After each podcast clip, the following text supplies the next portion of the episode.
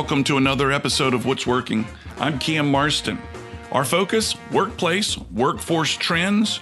We comb the nation to find the people that can talk about these trends. And if you're a regular listener to the program, you're aware that for the, let's say, the opening series of shows, the focus was workplace and workforce experts, people that I had met through my travels and my seminars, who I'd uh, shared conferences with, and things like that, who had an interesting take on the workplace or the workforce. And I've utilized those people to, to what I think is thus far some really good content. If you're a regular listener to the show, you'll realize that we've kind of transferred that. We're now no longer focusing on the workplace and workforce experts. We're working with the people in the workplace and workforce, particularly the people in leadership positions who are having to make some tough decisions around the trends that we've discussed in the first half of the show, or the first uh, 20 some odd episodes. And today will be no exception. Here's the story, and I was not aware that this was going on, yet it was laying out right in front of me at the time. The year 2007 2008, you'll remember those, as the year the Great Recession really settled in. The banks at that time, the, particularly the big banks, were saddled with bad debt, mortgages that couldn't be repaid, etc. Bad debt. And during that time, those banks had to freeze all loans. They simply couldn't loan money due to the market conditions and due to the bad debts and perhaps even some government regulation at the time. What this created, and I was unaware of the opportunity that appeared, was an opportunity to begin new banks.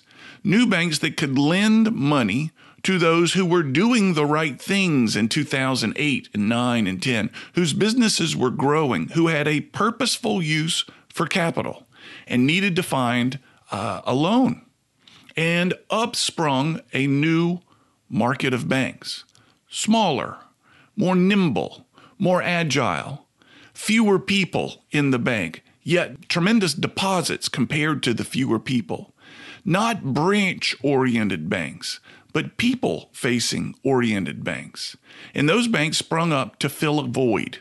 And they have done, from what I can tell and what we'll learn today, quite well. Today, we're going to talk about the banking business. We're going to talk about the trends shaping the banking business. And our focus is going to be the small, sub regional to regional banks that have gained a fantastic toehold. ServisFirst Bank is headquartered in Birmingham. However, they have offices throughout the Southeast, and we're going to focus particularly on the Mobile office. This is where I know those people. ServisFirst Bank has done particularly well, and I'm eager to get into the challenges and the trends that are shaping that bank with Bibb Lamar, the CEO of ServisFirst here in South Alabama, and Alex Arendall, Director of Commercial Lending for ServisFirst. We'll listen to banking trends from these two gentlemen's point of view when we come back. You're listening to What's Working with Cam Marston.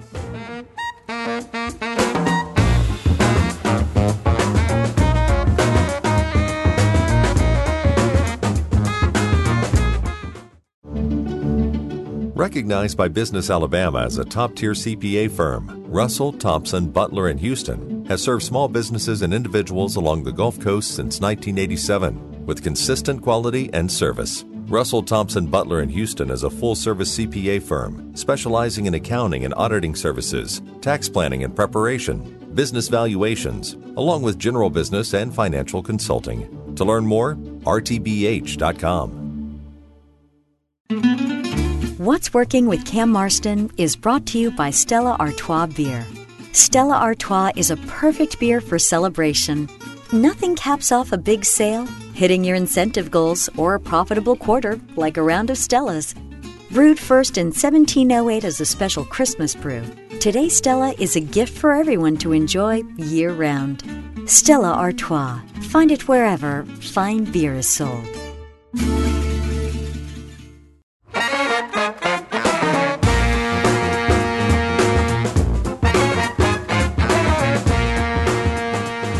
Folks. This is Cam Marston. You're listening to What's Working with Cam Marston. I've got Alex Arendall and Bibb Lamar with me, executives at ServisFirst Bank. Bibb is the president and CEO of is it safe to say the Mobile Marketplace? Mobile Baldwin. Mobile and Baldwin uh, Marketplace. And Alex, what is your title, Alex? I'm Senior Vice President of Commercial Banking.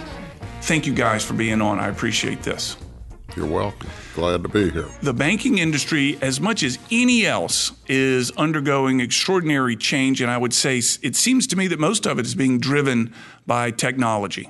There's an extraordinary amount of technology changing the banking business, whether it's me being able to deposit a check using my phone or the next generation of banker wondering, not banker, but customer, wondering why people need to ever even go into banks in, anymore.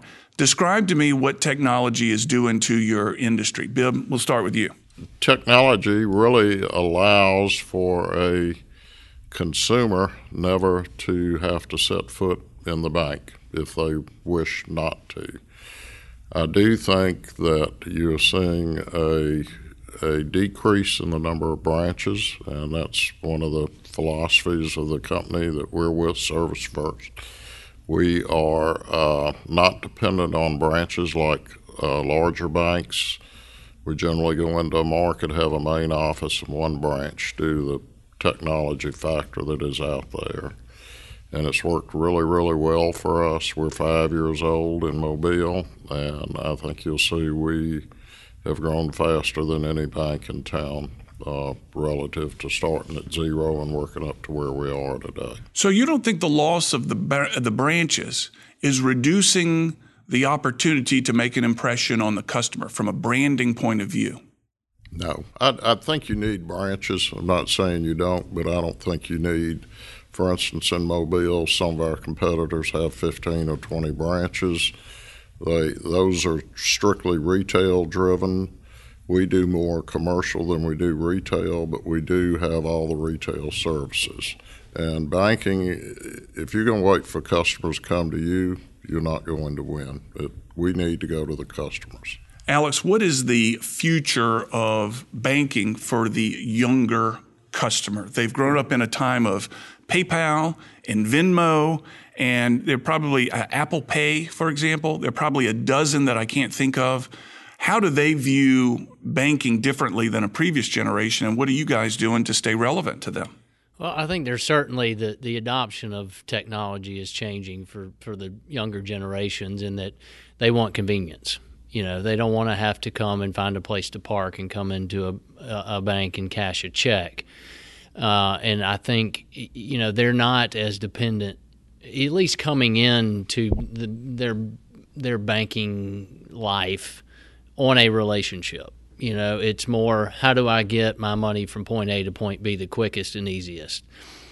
I don't think that is necessarily eliminating the need for human touch. I mean, there's still, or there will come a time when a relationship matters. And they may not realize it now, but they will realize it down the road. And so I don't think we're anywhere near the point of getting completely away from human interaction at any generation. Um, now, you know, what that means in the near term, you know, I think will remain to be seen. But as these millennials and the next generation come along, as they start businesses, even you know, they'll see that those those uh, you know the consumer and commercial are, are, are connected, and you know you can't completely sever that uh, interpersonal relationship, especially when it comes to uh, unique situations. You know, because you don't know you don't know you have a problem until you have a problem, and then how do I get it fixed? And that's where.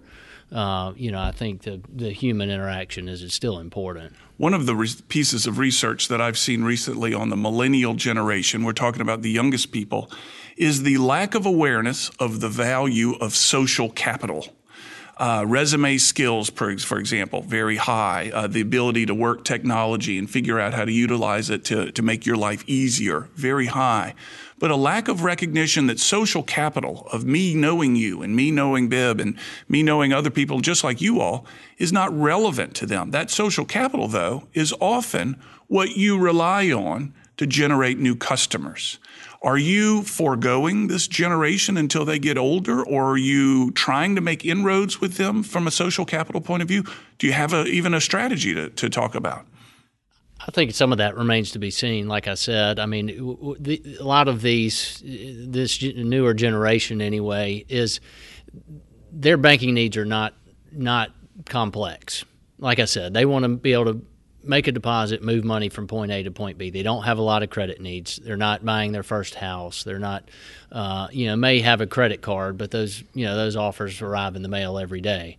Um, and so it comes a point where, um, you know, we, yes, we want to establish a relationship early if we can. Um, but, you know, at the same time, I think, um, you know, there is a long term outlook with, with any customer. And, you know, it's, it's, we have the tools in place, you know, and so, but are we blowing up marketing with that? No. Um, and so I think it, it's, it's, not trying to be all things to all people for our company anyway. And you know these the the quote unquote kind of non-banked you know are the the Venmo users and PayPal users exclusively. But there'll come a day when uh, you know they realize that maybe it's not as safe, it's not as secure. These deposits aren't insured. You know, those those concerns will have to will have to come to the surface eventually, and I think that's when you know a true banking relationship will will will be important. I, I, hear the same that once the balances in the account become significant, and that means something to different people of different ages, they'll want to know that it's insured. They'll want to know who the person on the other end is that's keeping an eye on these things. Bibb, you've been involved in the banking community in the in the Mobile area, I know, for years. How do you stay fresh and relevant and up to date on a rapidly changing industry? Well, I'm going to answer you a couple of ways. There's been over the years that I've been in banking, tremendous deregulation, i.e., different types of accounts. We can sell insurance, we can uh, do mortgages in the house on the secondary market, we can sell securities. ServisFirst is strictly sticking to making loans and taking deposits. We don't get into those other fields. When I say deregulation, we also have seen increased regulation whereby if you've done a mortgage lately, the paperwork is almost a ream thick before you get everything done. And you've got regulators on compliance issues that we did not have in the past. You've got regulators looking at your reinvestment in the low to moderate income areas. So it's a whole gamut of things out there, but it's still a people's people business. And uh, following up what Alex said, customers or clients want to be able to solve problems, but when they have a hiccup and they can't solve it, they want an Alex or a Bibb or someone they can pick up the phone and call and say, "Help me." And I think that's where we excel. Uh, we live on referrals. We don't do much advertising, and I think the key is finding the right people and putting them in the right spot. And I would put this group, we've got about 25 employees in three different locations altogether, and I think we've got the finest of the finest. When you look into the future of banking, what's the next big thing? Alex, what am I as the customer going to see change? I mean, I think more technology. I mean, that's obviously the, the way it's going, but um, I, I, think you'll see you'll continue to see fewer branches just in general, not just with ServisFirst or any particular bank, but I think you'll see fewer branches in general. Um, and then you know more uh, more of the you know internet you know kind of driven transactional stuff. I think it's that's inevitable that it's going to go that way just because the whole the whole world is going that way. It seems, um, but I, you know, our you know our industry I think has probably been characterized maybe unfairly as a dinosaur uh, in this day and age, just because you know we're we're it's just a boring industry in general. You know, it's not something that's sexy or, or or a whole lot of fun, but it's a, it's something that nearly everyone needs, and I don't see that changing uh, anywhere anytime soon. I think, you know, you say it's sexy. I think, or, or boring.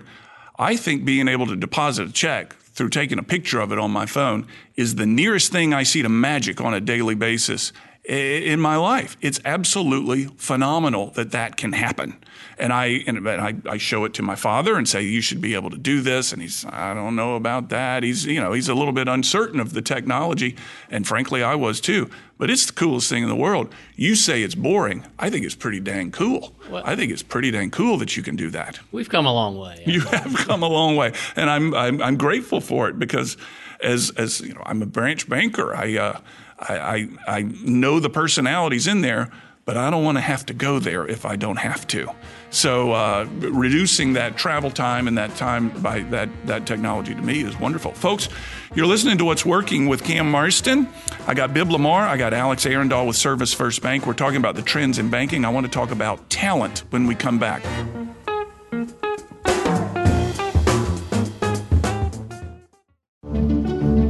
What's Working with Cam Marston is brought to you by Russell Thompson Butler in Houston, a full service CPA firm specializing in accounting and auditing services, tax planning and preparation, business valuations, along with general business and financial consulting.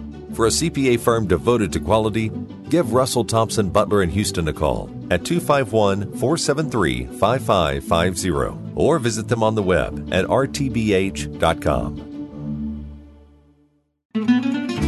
What's Working with Cam Marston is brought to you by Stella Artois Beer. Now offering the purchase of the Stella Artois Chalice, a beautiful stemmed glass with the Stella logo.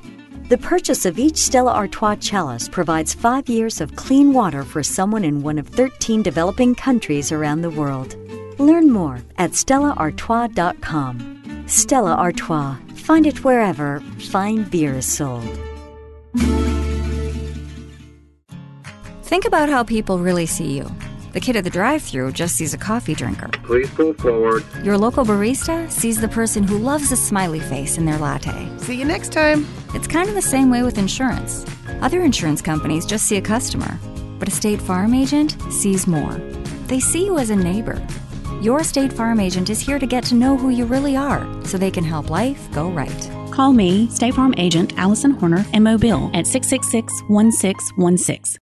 This program is also brought to you by my company, Generational Insights.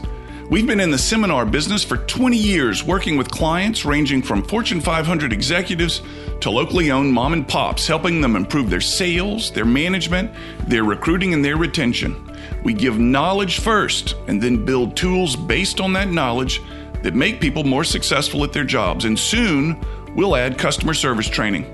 Check us out at cammarston.com.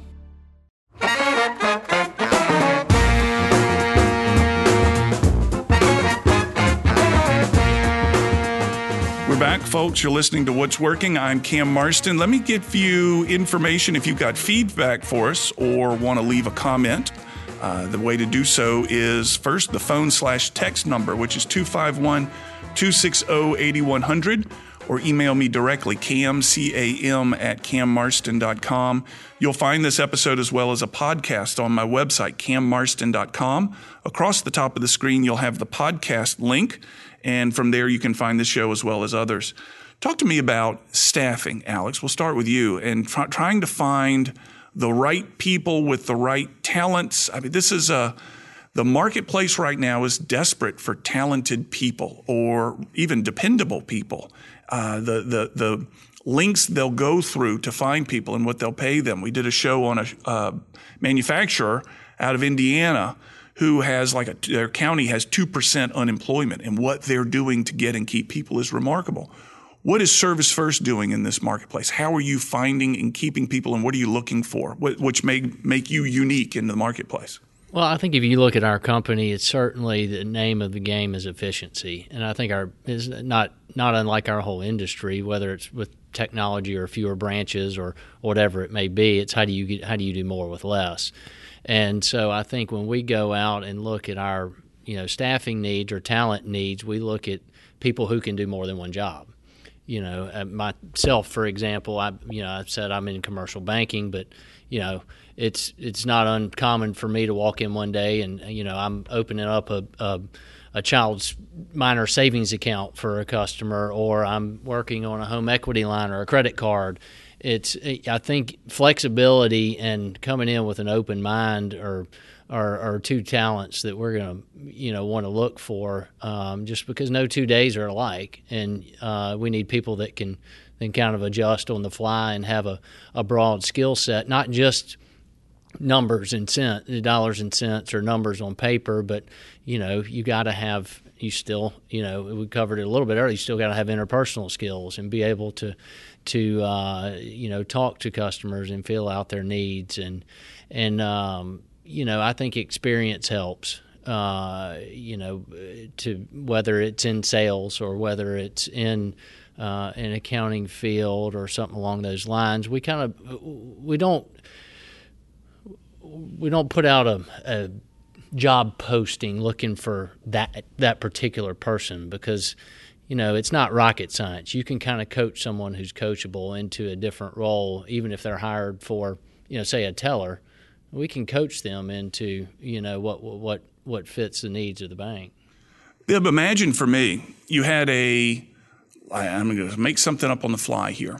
It's a 25 year old male or female, and they came to you and said, "What do I need to do or be or background do I need to have to become successful in your business?" And they were going to do everything you told them to do, and you had their absolute undivided attention. What would you tell them? Would like them to have a financial background.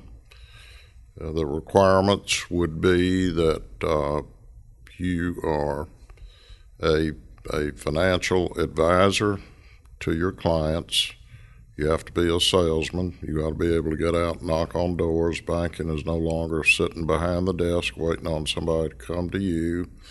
You got to be a problem solver for them. So it's a whole wide range of things that you need to do. And I will take it up, take it down a, a different way. Tellers have evolved over the years. I used to take deposits and cash checks. The expectations of a teller in today's world is that they do those things, but they also are able to solve problems. They're also able to cross sell services, etc. You've got to be able to do a lot of other things. And I think, further, what Alex said, all of us need to be cross trained, particularly, we've got a small staff. Uh, if I need to jump in the teller window and cash check for somebody, I can do it. You know the system well enough to do it. You know how to do these things. Uh, all of us are out there networking. That's another wonderful way to build a bank, to get involved in the community, do things that help the community. But at the same time, you're exposed to all sorts of different segments of the of the city, and you know it's been very successful. Again, we're referral driven more than ad driven. We, we don't do a lot of advertising. Alex referred to our efficiency which is we thrive on expense control and hiring the right people, and that's that's really the key to it. Alex, anything else? Yeah, I'll add one thing. I think more than anything, with, the, with the, those people that you know are the first impression is they have to be observant. You know, whether it's I recognize this customer, I know his name, or um, you know, or I notice something even unusual. You know, with this day of fraud and things like that, if if something you know they notice something unusual about an account, they just have to be constantly observant, and that goes into the sales part too. They hear a, a customer having a conversation. You know, say he walks in on his cell phone and says, "I'm I'm going in the bank. I've got to do this, that, or the other." Uh, is that a need? You know, do they pick up on a need? And I think so. So being observant is certainly key in that role because they do have so much interaction. What is a similar business to banking that we may not realize? And let me give you an example. Years ago, I used to work with a medical group, and they were looking for a leader of the medical practice. This was down in Florida, there's nowhere near here. And they did a job search and realized that a hotel concierge has a very similar job description to a uh, medical practice leader, uh, the, the practice manager. Because of the personalities that they deal with and demands put on them, these two had very similar jobs. uh, the, a hotel concierge at a nice hotel and a medical practice manager. So they went out and began to recruit hotel concierges who were tired of uh, hotel hours, for example, and we had very great success finding people that could run their practice well. Are there similar industries in your business that you're aware of where talents would go from one place to the other fairly easily? Let's say a realtor or a, you know, I don't even know. I'm trying to, I'm giving you answers. I'm asking, should be asking the question, what is similar out there? I think anything in sales and anything that requires, uh, you know, getting to know a potential customer. Uh, whether it's you know a, a, real estate agent or an insurance salesman or uh, any of those products that requ- that are you know money is important to people. You know going and buying a candy bar may not be. Right. But money is something that you know matters to people. And so you know when you're uh, having those conversations you want to be uh, aware of that and so it it it it, it involves a little bit deeper dig into you know what are their needs and what's important to them. What about loyalty, customer loyalty? Do you find that there is a uh, do, are people loyal to their banks? Let's say like they are to uh, I don't know their favorite restaurant or to a, a sports team. Do they have loyalty and affinity to the bank the same way? I think loyalty is extremely important, and I will say that I'm not really aware of any relationships that have come into ServisFirst Bank here in Mobile that have gone elsewhere because they liked brand A better than us. I really don't. I mean, that's one of our things we pride ourselves on once we get a customer if we're attentive to them and we give them good service, I don't think they're going anywhere else. Yeah. So it's uh, as long as you don't do anything too drastically wrong, you're typically looking for a customer that's looking for a lo- to build a long-term relationship and you know sell them an array of products or have them doing their mortgage with us, opening the child's first account, doing their uh, credit cards, the whole nine yards. Uh, we've got everything, and the more we sell them, the better our chances of retaining them. Let's talk about the marketplace, not just your customers, but people in general out there. I hear the term underbanked. I hear uh, financial literacy a lot. I saw a study recently for some work that we're doing that most people, and I'm going to try to remember this, under the age of 35 consider themselves highly financial literate, but they only score two out of 10 on a financial literacy test. How much is awareness uh, a problem as well as an opportunity for an organization like yours to teach financial literacy and thereby they begin to value what it is that you offer? Alex? Yeah, I, I, think it's certainly important, and there's certainly uh, the two out of ten does not surprise me uh, because I, have often wondered why they're not teaching basic concepts earlier and and having more forums to do that. Um, but I think certainly we try to add value in, in, in that way, and we, when we speak to groups and and, and it, it, not, none come to mind in particular, but you know it it is important just to provide a general education of banking and and what we do offer, it, whether it's loans, deposits, or just you know I, I have had two customers come in in the last two weeks said, hey. Look at my personal finances and tell me what I need to be doing differently. Um, and it's not because they really don't know, but they just need reassurance. Uh, and so there's there's all all that goes into one day it may build a banking need that will that we'll be able to fulfill. So they they hand you your ba- their bank accounts and their their finances and tell me what do I need to do differently. And I'm certain your answer is well you need more loans. Wouldn't that make sense? Yeah, save a little more money. That's right. That's right. That's amazing. So these people realize they have a vulnerability but they don't know what it is. There might be something that they don't know. I think it, but uh, you know, it, it helps every now and then for everybody to sit down and reassess things. But I think generally, uh, and this was two different generations I'm talking about. Yeah. This was a, you know, 70 year old man and a 40 year old man. Yeah. And, and so uh, I, I don't think it's unique to the 35 and under. Right, right. All right. Well, we're going to come back. I want to talk a little bit more about that marketplace and the way you view uh, that, that a very strategic, a very competitive organization like yours looks out over the marketplace and what it is that they see and the opportunity they see. You're listening to What's Working. We'll be right back.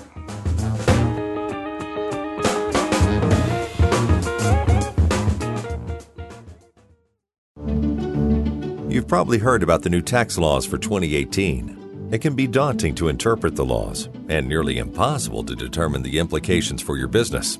That's where Russell Thompson Butler in Houston comes in. With over 30 years of experience, RTBH offers full service accounting and financial planning for businesses along the Gulf Coast.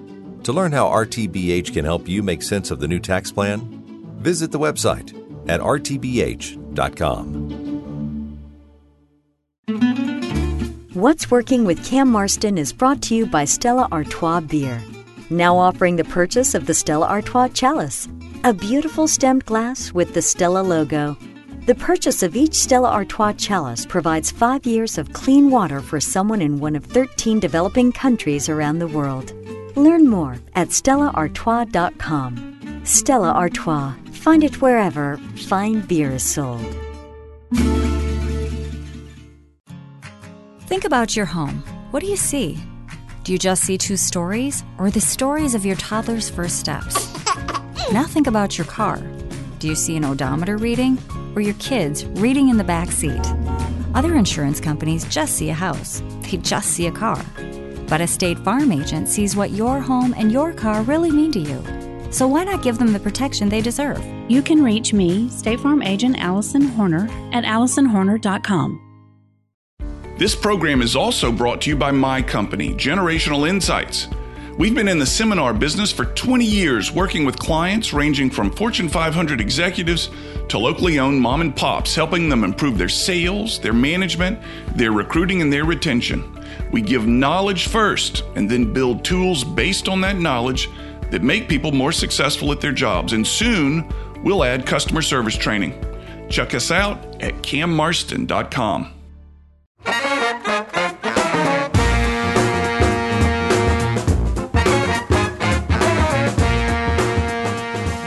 back. You're listening to What's Working. I'm Cam Marston. I have Bibb Lamar. I have Alex Arendall. We're talking the banking industry, trends shaping the banking industry. These two gentlemen are both from ServisFirst Bank.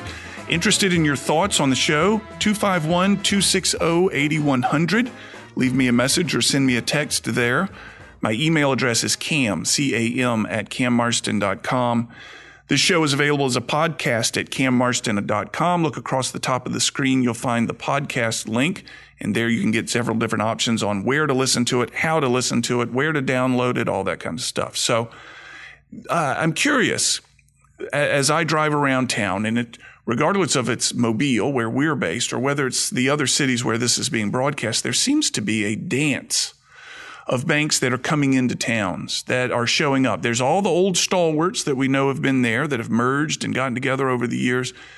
But it, there must be people that look on, let's just talk Mobile for a moment, this marketplace and see something that makes them want to set up a footprint here.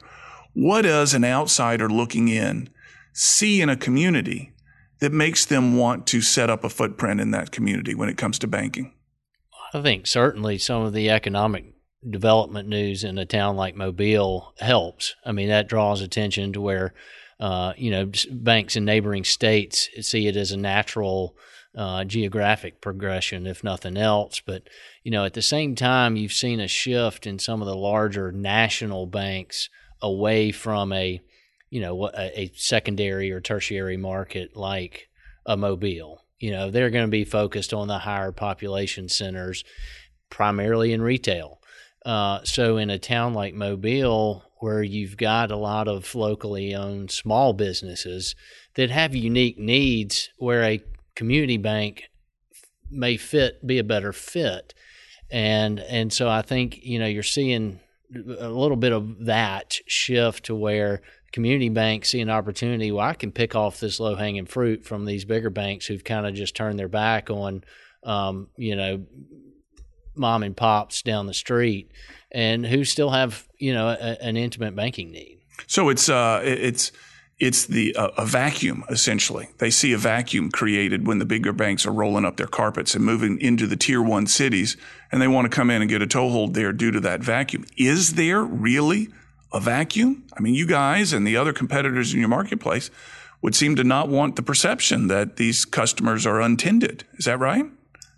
Oh, I think that's right. Yeah. Um, but I think you know uh, there's there's plenty of business to go around too, and you know I, I, I don't feel like a town like Mobile is necessarily overbanked because each each one has a unique set of relationships and so we may, we may not be going after the same one that you know ABC Bank down the street is going after. Everybody kind of tends to have a different philosophy and a different uh, niche of clients. Now, there's obviously going to be some overlap um, with all of them, but you know I think everybody sees different opportunities depending on who their uh, who their bankers are. Bill, what do you think?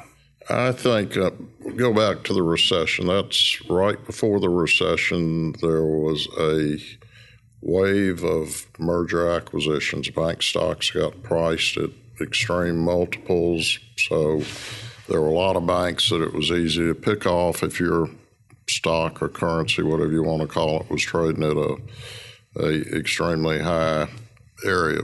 When the recession hit, that caused some additional banks to be sold that had excessive credit quality problems. The regulators at that time uh, said no more de novo banks, but de novo new charters. So for four or five years, there were no new banks formed in Alabama. Recently, approval was granted to start one in Birmingham, and that came out of another bank up there being purchased by an out-of-state bank, I believe. I can, no, I think it might have been an interstate merger, but anyway, a group of those people got a charter, raised thirty-five or forty million dollars started a new bank. I understand there's another charter that may be coming about in the northern part of the state. Uh, so you're starting to see that. But what you got in Mobile is you've got a lot of Mississippi and Louisiana banks wanting to come into Alabama. Uh, Birmingham is robust, Huntsville, Mobile with the diversification of you know the, the ships and the airplanes, etc it's very attractive for these banks to get a footprint in Alabama. The growth is more attractive. So if you look in Mobile, particularly there are a lot of Mississippi banks. You got a Hancock Whitney that's in here. They came in here a while back, but still it was a natural progression. And then they go over to Florida. And I think you will continue seeing some of that. Banks like ServisFirst. We feel like we can customize our products and our talents to meet what your needs are. I think the bigger the bank, sometimes they have to operate with certain parameters, and it's either you do it this way or we can't do it for you. And that's what we love because we try to do it for them. Let me ask you a, a, a kind of a loaded question. You talk about the regulation and the de novo bank. I, I, this is obviously a very reg- heavily regulated industry. Is there one regulation that if you could get whomever to rescind would change everything you do? Uh, compliance is so overregulated, uh, particularly in the mortgage area. On consumer side, yeah. And it came about, if you look at all the, I call them past sins of mortgage lending prior to the recession, lending money uh, with no verification of uh, wages. They were lending 120, 130 percent of appraisal or cost. And when the recession hit, things were worth maybe 20 or 30 cents on the dollar that had been lent. So it has gotten totally over-regulated uh, from choosing appraisers to the underwriting, the whole nine yards, and the paperwork is voluminous. It is voluminous. I can speak to that personally. You just need a you need a physical therapist in there to work your arm and your hand for so many signatures of anything that you get. Uh, yeah, I gotta you gotta go to workers' comp after you've uh, signed re- your loan. Who reads all that? so, who's written it is, is yeah. just as good of a question. And I think regulation is well intended, but when you put it into practice, it can be quite counterproductive.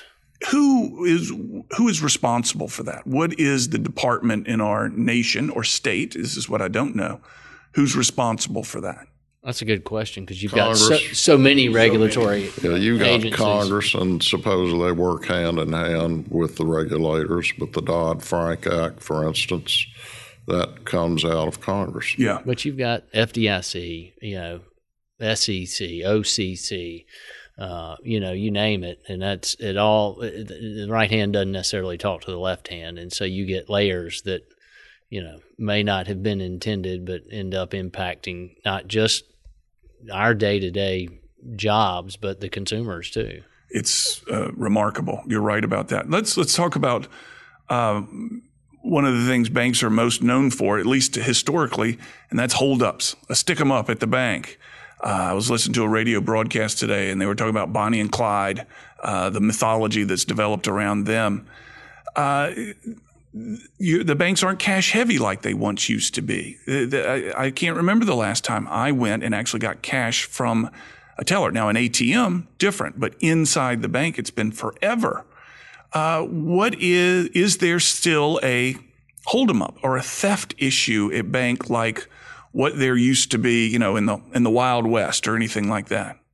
Uh, you certainly still see it. I mean, because there's still criminals out there that will be that go for the the easy the easy strike, but the risk reward there isn't quite what it is. Now, the ones that have gotten smart have gone online, and you see a lot of you know, cyber fraud is not uh, not an uh, obscure term anymore. It's everywhere. Uh, and I think one of the things that we have to stay in front of is that is cybersecurity and information security, uh, and protecting our customers and putting in various tools, uh, you know, to to to mitigate some of that risk. And you know, now you see examples like um, you know hackers getting into specific email chains with customers and interjecting themselves, requesting wire transfers and um, you know it's if we're not aware and we don't have the necessary tools in place uh, to provide checks and balances before money goes out the door, uh, then we're putting ourselves and our customers at risk. And so I think uh, as much of anything these days is what we're trying to stay on the leading edge of is is that kind of you know cybersecurity. Is it all a technology investment to stay on the leading edge, or is there an education to the consumer that you're trying to push too? I think it's two twofold. Yeah, yeah. So if I see something unusual, it's it's incumbent upon me to reach out to somebody and say, "Listen, is this is this bona fide or something like that?" But I guess if you're good at cybersecurity, it's not going to look unusual, right? Well, that's right, and, and, there's no perfect solution either. But I think awareness is very important, especially as it relates to you know uh, fraudulent transactions. Because the sooner you can spot that, the sooner you can uh, you know either recover it or prevent it from happening altogether. We had uh, in our household a package show up not long ago full of vaping supplies, and there's some skepticism going on in the household about who ordered this. You know, it's a he said, she said type of thing. And I, but I think ultimately it was a very convincing credit card theft that they got the mailing address wrong because, I, and I don't understand exactly how it happened, but it, it surprised us. It, the depths of which they went in order to do this, the cleverness with which they used in order to do this, uh, shocked me. However, I get from you this is not unusual anymore. They are they're taking advantage. The the crooks are taking advantage of the consumer, and they sit there and tease them. They'll say, "I'm from American Express, and you have a transaction. Would you verify it for me?" And before you know it, they, have gotten your social security number. They've gotten all your little passwords, and this and that, and then they're fair game from there on out. So it's and and I think what what what the internet has enabled them to do is just strike in volume and say they get a a one percent hit rate on these these fishing uh, expeditions or uh, you know whatever it may be. Well, then they've won. 99% of the people are going to be either protected or, or catch it in time to prevent it. But that 1%, that's a win when I lose money on my credit card, when my credit card has been stolen, and I immediately pick up the phone and call you all, let's say, and say, oh, it's stolen. There's a I'm going to make it a $200 charge from something in somewhere that I've never been. I have nothing to do with it. Something takes place behind the scenes. What happens? Your card's frozen immediately. Who, and you freeze it. There's We not a it. federal authority that freezes No, it. we freeze it and issue another card. Yeah. And is there any attempt to get that 200 back or is it just gone? No, there's an attempt. I think the bigger banks have large departments with no one in there but security people that track these these crooks down. Uh, if you called us tomorrow and said, "Okay, I so- lost my card," or somebody's got my number and there's a charge on it for two hundred, we're going to reimburse you. Is that out of your bank pockets or is it, do you the have an insurance policy bank on that? takes a loss on that. Yeah, Yeah. there's it's, it works a lot like insurance. You know, is is is us chasing this two hundred dollar charge going to be worth a loss that we've probably offset some money Ah, for? I see. Yeah. You know, Yeah. It- anytime we're issuing credit, we're going to be Risk reward. Look, look at the rate if you pay on time on a credit card, you'll see it's much higher than you could go borrow the money. That's because of the fraud issue. I see. That's how you pay for it. So we all pay for it. Yes. It works through society. Gentlemen, we're up on time. I appreciate your insight into uh, the trends in the banking industry. I wish you the, the very best. Alex, thank you very much. thank you for having us. Bill, I appreciate your time. Yeah, it's been a pleasure. All right, folks, I'll be right back after this break. This is What's Working with Cam Marston.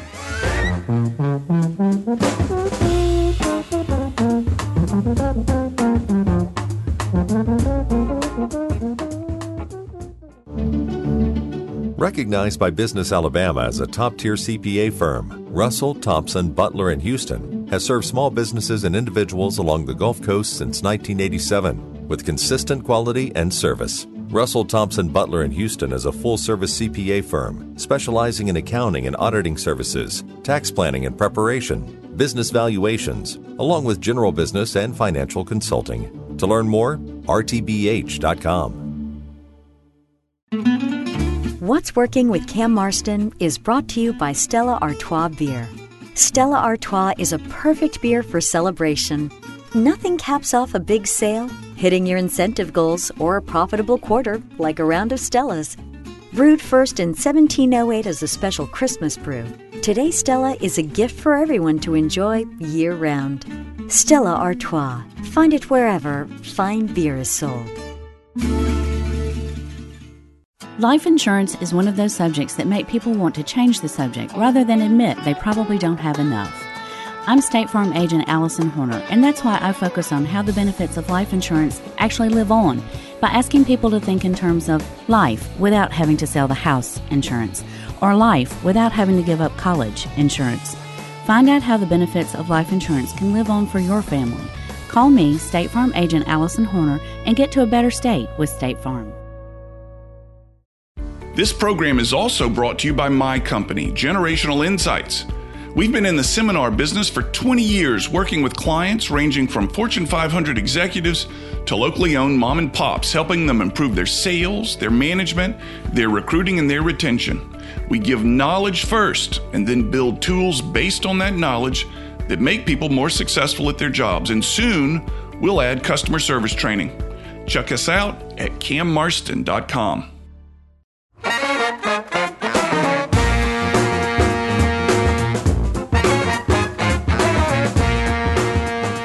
of the things that we'll begin to do on this show is a brief editorial at the end, commenting on some of the things we see in the marketplace and in the media that are relevant to the workplace and to the workforce. And one of the ones that slept out to me recently that needs attention is the blame put on the youngest generation in the workforce for the demise of things that other generations cherish. I'm looking at one right here that is something we blogged about on my website, which is the millennials are responsible for the end of the novel. In other words, they're not reading novels anymore, and due to their consumption of media, their methods of consumption of the media, they are no longer reading novels. And the article goes into how the millennials are responsible for the death of creative writing and all this kind of stuff. And it's just pure hogwash. They don't even consider the fact that the Harry novel, Harry Potter novels blew off the shelves, then it was largely the millennials that drove that. What's happening here and is what has happened throughout history. which is one generation sees the following generation reject something that that older generation cherishes and blames them from a lo- for a loss of culture, for a loss of curiosity, for a loss of intelligence. The earliest quote I can find about one generation disparaging another comes from Socrates in 400 and something BC as he looks at the next generation and calls them listless and lazy and disrespect for their elders. In other words, this has gone on over and over and over again of one generation disparaging the next. And it's happening in our society right now. Now, I will admit, for a period of time, I was in the camp of looking at the next generation and say they'll never hold up. I would look at the next generation's workplace habits, workforce habits, grooming habits, music habits, etc., and it's easy to fall back into a condemnation of that behavior, whereas in truth, it's just simply what you and I did at the very same age as we chose the things important to us that may have been different from the previous generation. In other words, we've been here before, we will be here again. One of these days, the youth in our society will then be the older ones in the society, and they'll look back on the next generation with the same disparagement. I am a member of what's called Generation X. And as we entered the workplace in the, what was it, the late 80s, early 90s, around there, we were disparaged the same way. In fact, the term Generation X often comes, the, the, the, explanation the most often used is no one knows exactly what my generation stood for or even stands for today. And just like in algebra, you have to solve for X. No one knows what X is, and you have to solve for it. So our generation was termed Generation X because no one knows who we are and had to figure out what we stood for. And that's how the title was given to Generation X. That's one of the many explanations for the title. And it was the baby boomers disparaging the Generation Xers. We don't know what you stand for. We don't know what who you are. We can't find any semblance of work ethic. And it was given to Generation X they were disparaged at that time. And today it's the Xers disparaging the millennials. And one of these days it'll be the millennials disparaging the iGen. We've been here before, but there's no reason to fall into that trap. I think one of the most ludicrous things I've seen most recently about one generation disparaging the other comes from a story on Hooters, the restaurant. And it's saying that the Hooters restaurant franchises were having to close due to poor business across the nation. Not all of them, but many were closing due to, and hold on for this one, the millennials' dislike for breasts. Yeah, you heard that right. They don't like breasts. Therefore, Hooters is having to close. Hooters is closing branches. It goes into saying nothing about how the millennials are generally a more health conscious generation. There's very few things at Hooters that is going to fall on a health conscious menu. Uh, no other explanation other that it must be that our youngest generation doesn't like breasts, therefore there's something wrong with them. And I read that, I rolled my eyes. Another story recently about a company that's letting the next generation go home to matriculate their dog into new dogs into their home. They're calling it fraternity leave and disparaging workplace ethics because somebody wants to take fraternity leave. We've been here before, one generation disparaging the other. Don't fall in that trap. It's too easy to do. Don't fall into that trap. Love your comments on the show. I'd love your thoughts on my editorial. You can reach me at 251 260 8100. Leave us a message. That's our hotline. Email cam, C-A-M, at cammarston.com. The What's Working with Cam Marston Facebook page. Enter that into Facebook, and you'll find our page. Leave us a message there. I appreciate it. We'll have another show next week. Take care, everybody.